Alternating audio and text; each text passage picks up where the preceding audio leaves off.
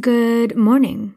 This is Send 7 World News in 7 Minutes. I'm Namita Raghunath, and today is Thursday, the 13th of October, 2022.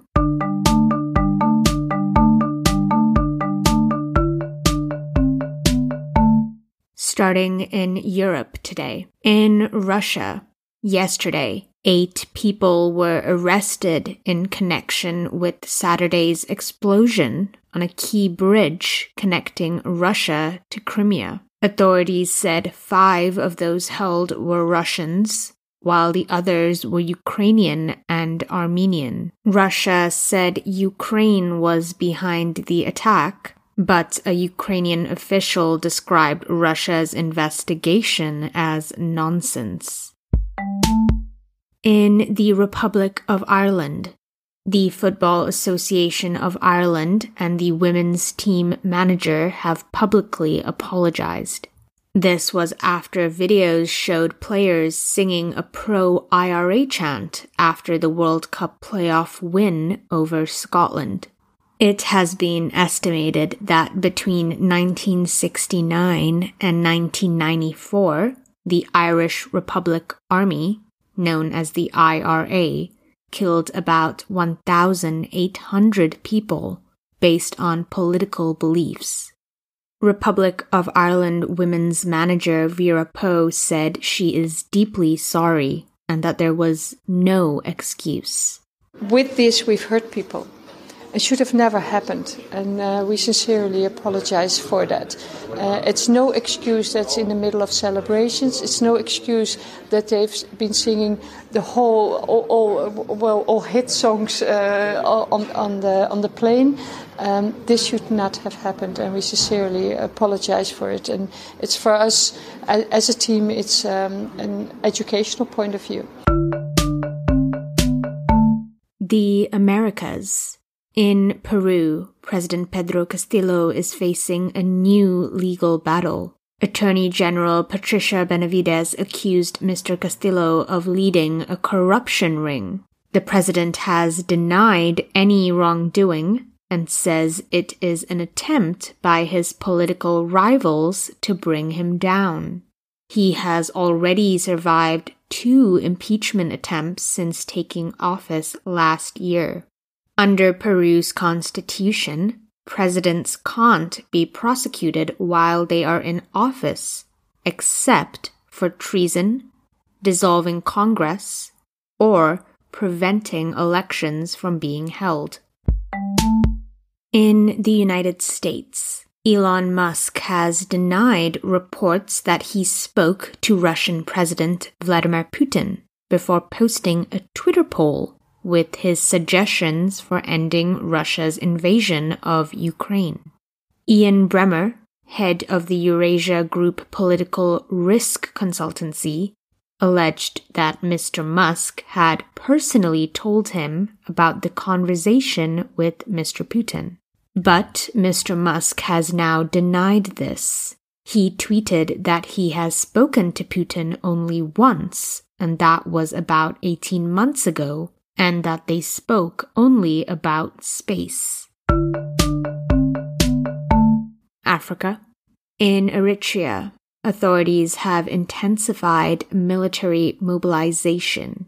Eritrea has been sending troops to help the Ethiopian government against forces from its northern Tigray region. Eritrean authorities are now hunting down people who have tried to avoid getting drafted across the country. The latest military roundups have included women. Many elderly mothers and fathers have been detained to force their children, who have gone into hiding, to join the military. In Ethiopia, as violence increases, Six Western countries, including the United States and the United Kingdom, have said they are very concerned. In a joint statement released yesterday, Australia, Denmark, Germany, and the Netherlands joined the United States and the United Kingdom in calling both warring parties which is the Ethiopian government and the Tigrayan forces, to immediately stop the fighting. Despite both parties accepting an African Union invitation for peace talks, fighting has continued to rage with neighboring Eritrea involved in support of the Ethiopian army. Asia. In Nepal, at least 33 people have died in floods and landslides in the past week. The worst of the monsoon rains hit the Karnali province in the northwest, where thousands of residents were evacuated. Hundreds of homes have been damaged in the avalanches and flooding. At least 22 people are still missing across the province, and many more have injuries. Rescuers have described difficulties in getting to the mountainous region during the continuing rain. In Malaysia, one of the world's oldest politicians, Mahathir Mohamad, is to run for parliament in Malaysia's general election, even though he is 97 years old. Mr. Mahathir has been Prime Minister of Malaysia twice, the first time for a 22 year ruling. He was appointed again in 2018 when he was 92. Malaysia's parliament was dissolved on Monday, paving the way for a general election, which the government hopes will end political instability after one of the world's biggest financial scandals, involving a government fund known as 1MBD. And finally, in Australia, Researchers in a lab have grown brain cells that have learned to play the 1970s tennis like video game Pong. They say their mini brain can sense and respond to its environment. The researchers claim to have created the first sentient lab grown brain in a dish. And that's your world news in seven minutes. If you listen on Apple Podcasts, please leave a review. And if you listen on Spotify, then please leave a star rating.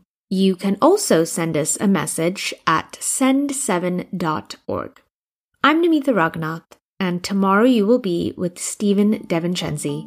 Have a lovely day.